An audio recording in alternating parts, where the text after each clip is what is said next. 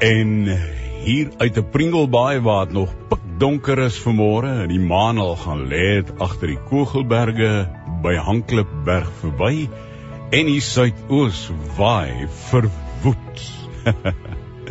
Goeiemôre. Good morning, Dumalang. Cape Pulpit to Radio Pulpit all around the world. Man, ek het 'n woord wat ek met jou wil deel uit God se hart vir 'n soort soos ek en jy.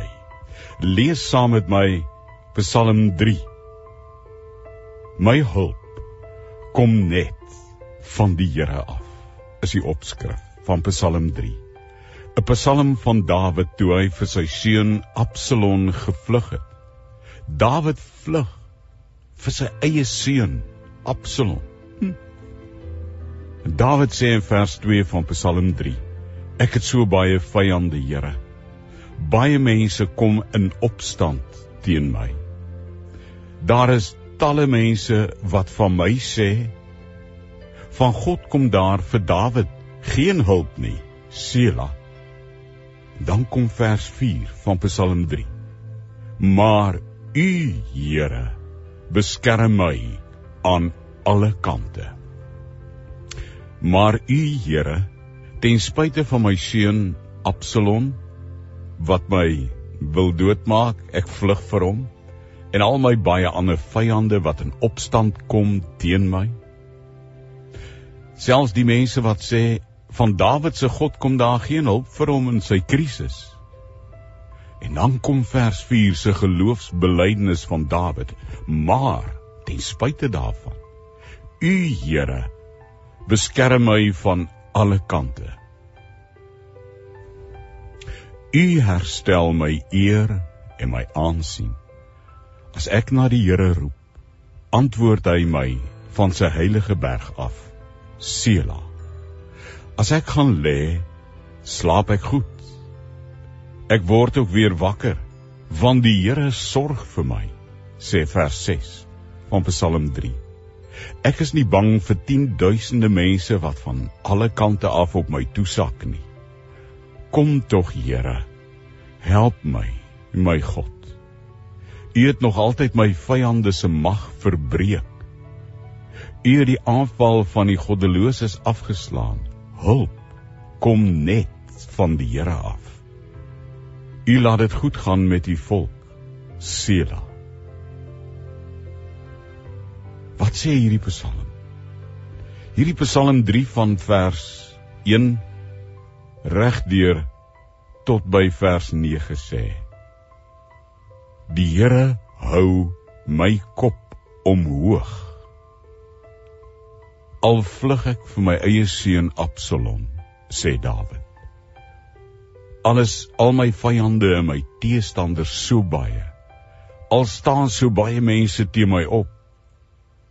Al sê baie mense vir my daar's geen redding vir jou Dawid by jou God wat jy aanbid nie. U Here hou my kop omhoog.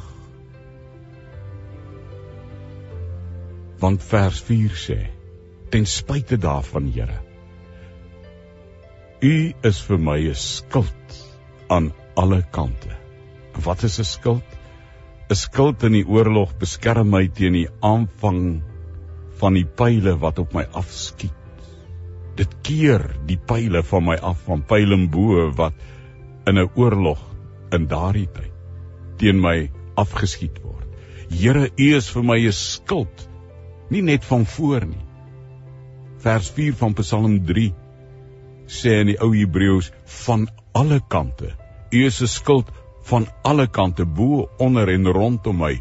U is my eer en die een wat my kop omhoog hou sê Dawid hy sê as ek gaan slaap raak ek kan nie slaap. As ek gaan lê want die Here is by my. Hy sê ek is nie bang vir die 10000de manskappe wat reg rondom my teen my stelling inneem. U is my skild van alle kante beskerm u my. Die Here is my redder Toe ek en Louise gisterand geduldig wag op president Cyril Ramaphosa om uiteindelik na 3 of 4 keer se uitstel sy nuwe kabinet aan te kondig en te hoor wat die president vir ons te sê het in 'n krisis in Suid-Afrika. Toe dink ek aan hierdie woord van Psalm 3. Toe Dawid sê: Wanneer alles 'n uitdaging rondom my is, het ek 'n belangrike perspektief. Dit is God wat my kop omhoog hou. In Psalm 3 sê dis nie net met Dawid nie. Hy sê in vers 9: U laat dit goed gaan met u volk, Sela. Die volk se hulp kom net van die Here af. Dis nie net persoonlik vir Dawid nie, maar vir almal oor alle grense waar God sorg. Toe dink ek daaraan ten spyte en ongeag van wat selfs die president sê. Dis God wat alle mense in die holte van sy hand wil hou. En die wat deur die genade van Christus Jesus aan God behoort kan hom aanroep en sê Here my hemelse Vader U beskerm my aan alle kante. Bo onder en rondom my.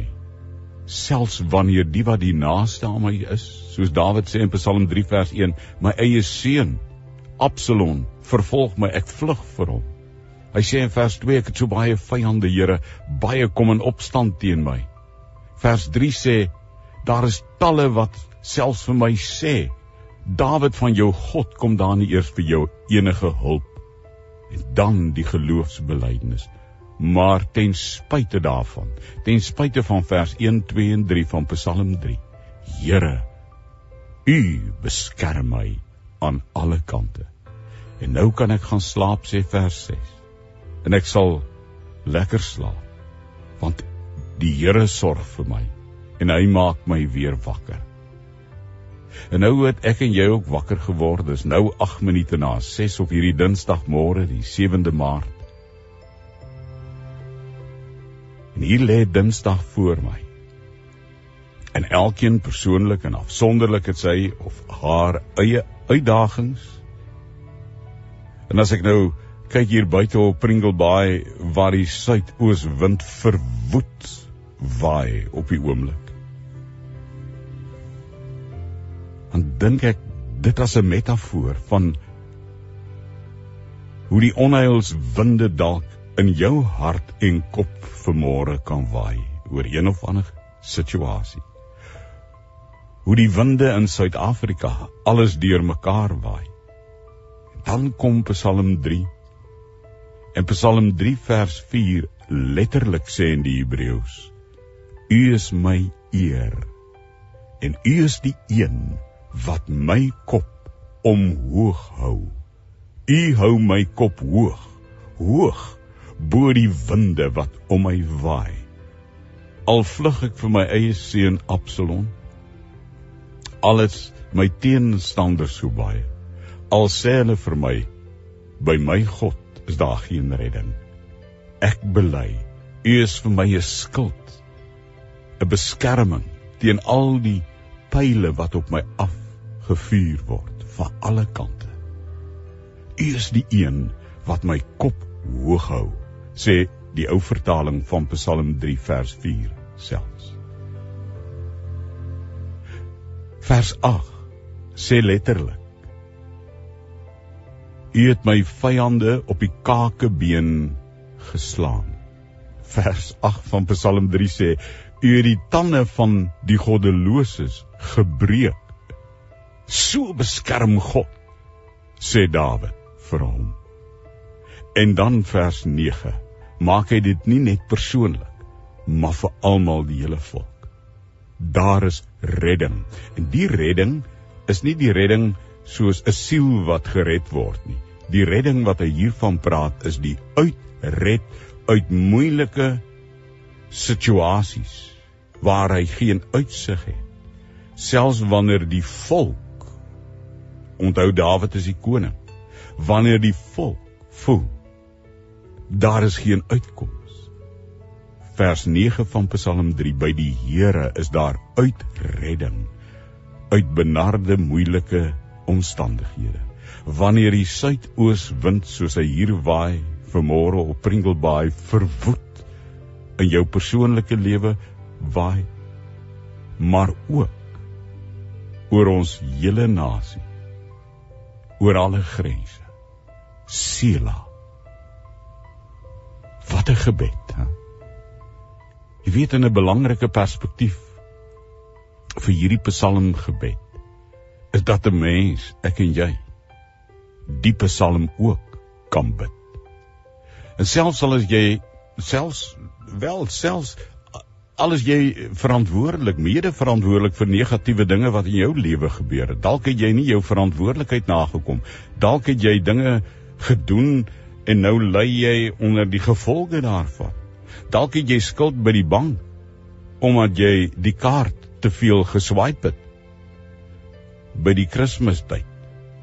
En jy betaal op die 7de Maart nog steeds af want jy's in skuld by die bank en jy's mede verantwoordelik vir die negatiewe balans op jou debiet by die bank omdat jy te veel jou kredietkaart geswipe het om dit so te sê. En nou styer jy onder jou skuld wat jy nie kan terugbetaal by die bank. Selfs en ek gebruik nou daai een voorbeeld. Eh, daar's baie ander voorbeelde. Selfs wanneer jy mede verantwoordelik is vir negatiewe dinge wat in jou lewe gebeur. Selfs ons as Suid-Afrika wanneer ons mede verantwoordelik is vir die negatiewe dinge wat gebeur soos load shedding en noem nou maar al die goed op wat die president gisteraand ook genoem het tot by korrupsie. Selfs wanneer al hierdie negatiewe dinge gebeur waarvoor ons in 'n mate mede verantwoordelik is. In 'n mindere of meerdere mate. Sê Psalm 3 die Here luister na die wat in hom glo. Die Here luister selfs na die wat na hom toe kom wat erken hulle is mede verantwoordelik vir negatiewe dinge en moeilikhede wat in hulle lewe gebeur het. Die Here luister na die wat sy teenwoordigheid opsoek. Ongeag met watter geskiedenis jy by hom opdaag. Ek weet van 'n mens Ek weet van 'n mens wat verslaaf was aan die heroïne. Ek weet van so 'n mens wat verslaaf was aan heroïne. Heroïne. Wat 'n geweldige verslawing. Maar daai mens het by God opgedaag. En selfs met daardie mens se geskiedenis van heroïneverslawing en alles wat daarmee gepaard gegaan het. Het hy met daardie stuk geskiedenis in sy lewe by die Here kom opdaag. Hy die Here se teenwoordigheid kom soek. Alles hy mede verantwoordelik vir die negatiewe dinge wat in sy lewe gebeur het as gevolg van heroïneverslawing. Daai mense het kom bid deur die genade van Jesus Christus en vir God Almagtig gesê: Here, ek gryp U aan, luister na my. Ek wil in U glo. Ek kom soek U teenwoordigheid op ongeag sê die Here God vir hom. Wat jou geskiedenis ook al is, terwyl jy by my opdaag, heroïne verslaafde mens. Oor jou is geskryf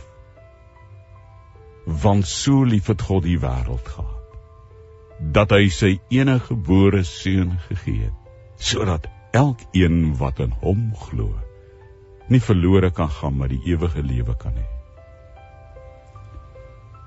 Kyk 'n bietjie hoe Dawid hier in Psalm 3 jy kan in 2 Samuel 13 gaan lees in die Ou Testament die ongelukkige geskiedenis tussen Dawid en sy seun Absalom en kyk hoe Dawid vasgryp aan God nie net ten spyte van sy verlede nie nie net as gevolg van die gebrek van sy optrede as ouer en pa van Absalom nie.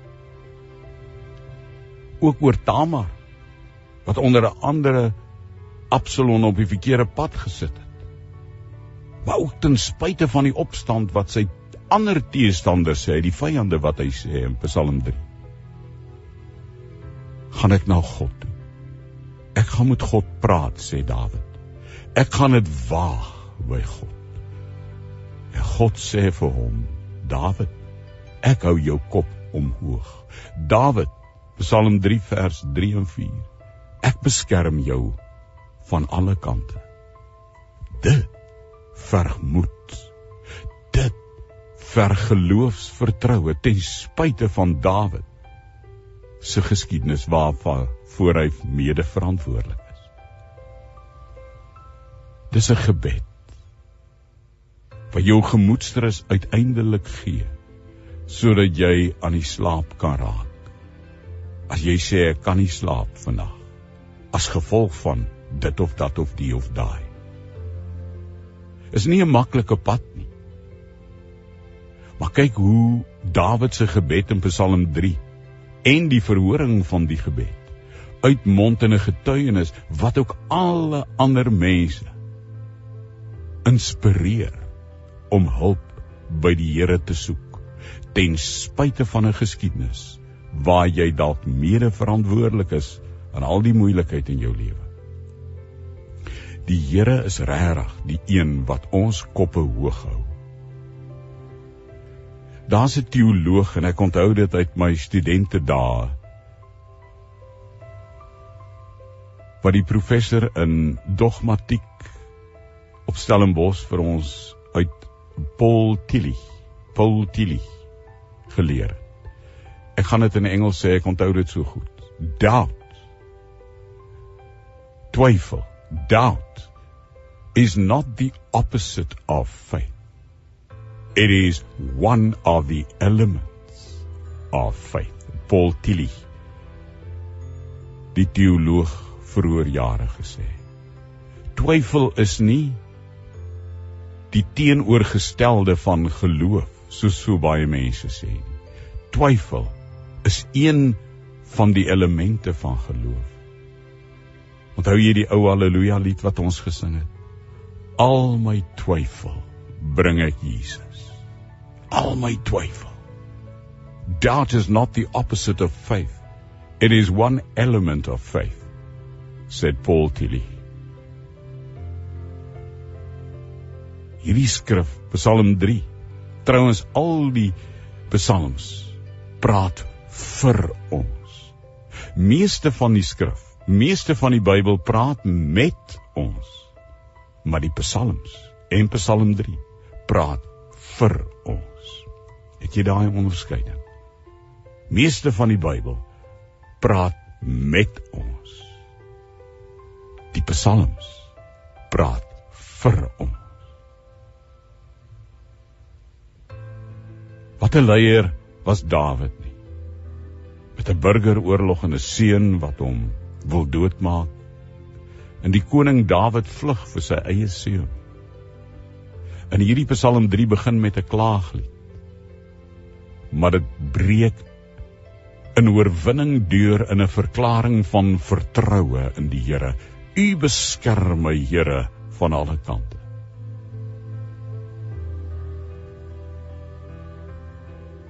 U is 'n skild rondom my. U is die een wat my kop hoog hou.